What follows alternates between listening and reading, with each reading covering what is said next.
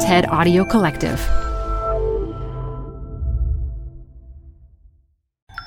This TED Talk features author, magician, and Holocaust survivor Werner Reich, recorded live at TEDx Mid Atlantic 2019.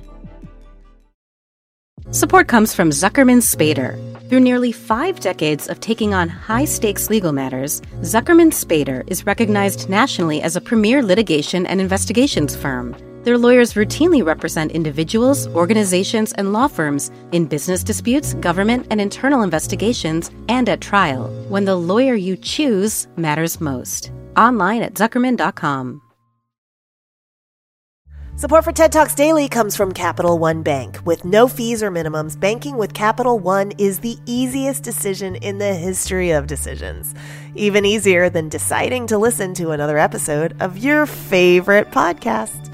And with no overdraft fees, is it even a decision? That's banking reimagined. What's in your wallet? Terms apply. See CapitalOne.com slash bank. Capital One N.A. member FDIC. TED Talks Daily is brought to you by Progressive, where drivers who save by switching save nearly $750 on average. Quote now at progressive.com. Progressive Casualty Insurance Company and affiliates national average 12 month savings of $744 by new customers surveyed who saved with Progressive between June 2022 and May 2023. Potential savings will vary. In the rather delightful book, the Little Prince, uh, there is a quotation which says, It's only with the heart that one can see rightly. What is essential is invisible.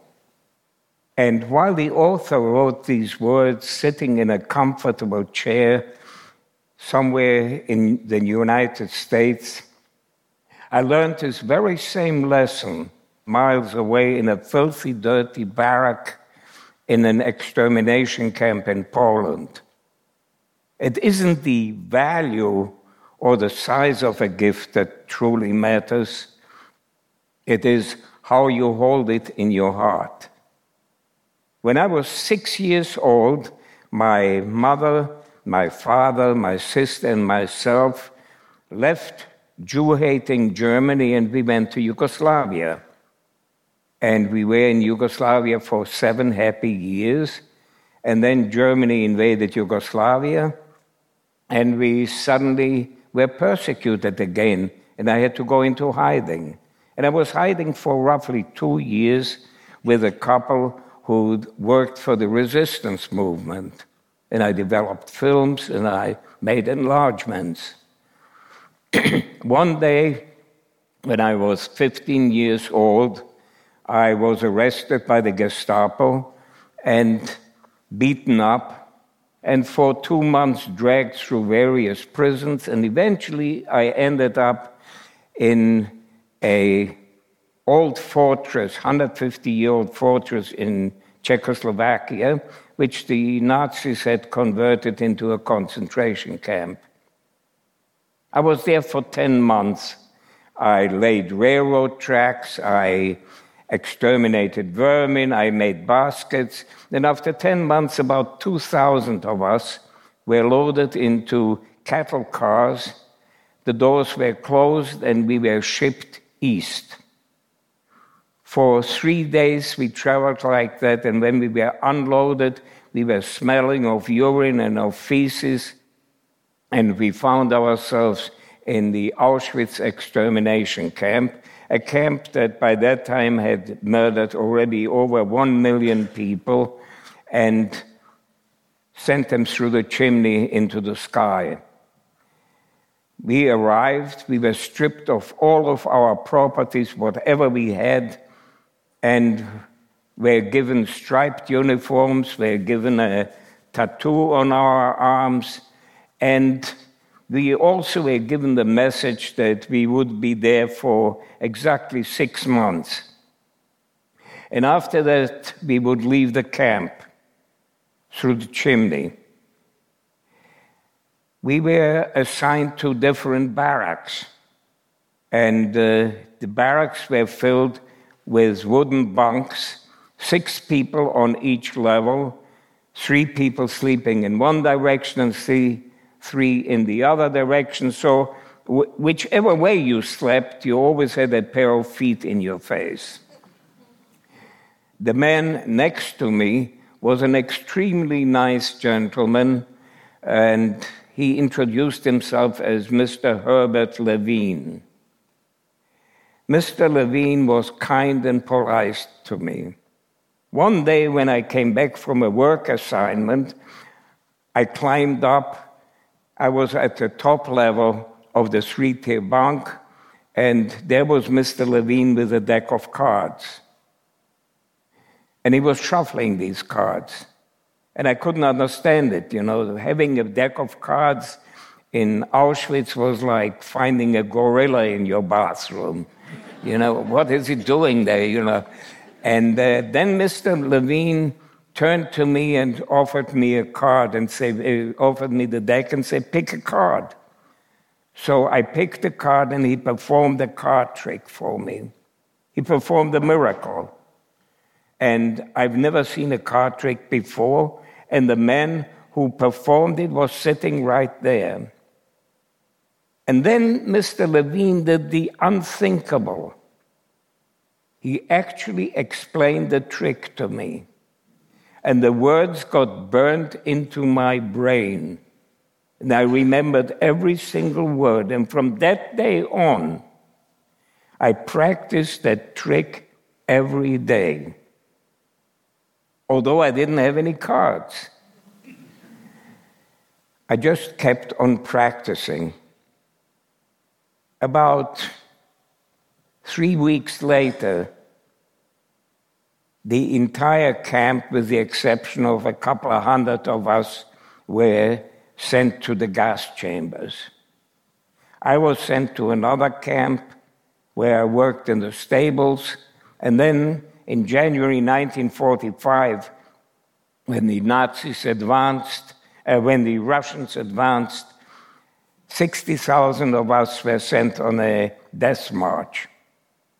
And we walked for three days on and off. And in the middle of the winter, and by the time we arrived at the railroad siding, out of the 60,000 people, 15,000 had died. And the rest of us were loaded into open railroad cars and for four days shipped all the way from Poland down to Austria. And we found ourselves in a death camp in concentration camp called Mauthausen, which again was built like a fortress. And at that point, the SS abandoned us and there was no food there, and there were thousands and thousands of bodies there. I slept for three days next to a dead man just to get his ration of a tablespoon of moldy bread. And two days before the end of the war, May 5th, we were liberated by American forces. At that time, I was 17 years old and I weighed 64 pounds. And I hitchhiked back to Yugoslavia. And when I came back to Yugoslavia, there was communism there, there was no family there, and there were no friends there. I stayed there for two years, and after two years, I managed to escape to England.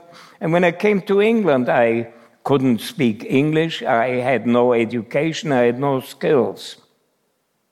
I started working and about a year after I arrived in England, I bought myself a deck of cards. And for the very first time, I actually performed the trick that was shown to me in Auschwitz on top of a bunk bed. And it worked. It worked beautifully. And I showed it to some friends of mine, and they loved it. And I went to a magic store and I bought some magic tricks and I showed them to my friends. And I bought some more magic tricks and I showed it to them. And then I bought some magic books and I bought some more magic books. There's a very, very thin line between a hobby and insanity. anyway, I got married and I came to the United States.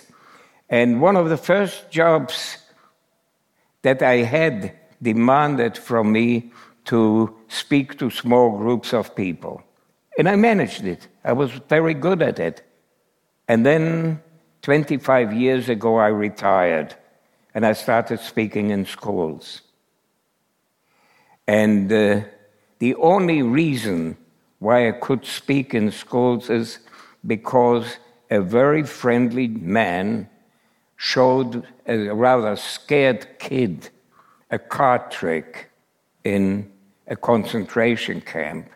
The man who showed it to me, Mr. Levine, had been a professional magician. He worked in Germany, and when he came to Auschwitz, the SS knew who he was, so they gave him some cards, they gave him a piece of string, they gave him some dice, and he performed for them. And then he also taught some of them. He survived the war, but his wife and his son died. He came to the United States and performed in various venues, but uh, I never met him again. But the trick that he showed me stayed with me and enabled me to go around schools and try to make this world just a little bit better. So, if you ever know somebody who needs help, if you know somebody who is scared, be kind to them. Give him advice, give him a hug, teach him a card trick. Whatever you're going to do, it's going to be hope for them and if you do it at the right time, it will enter their heart and it will be with them wherever they go forever. Thank you.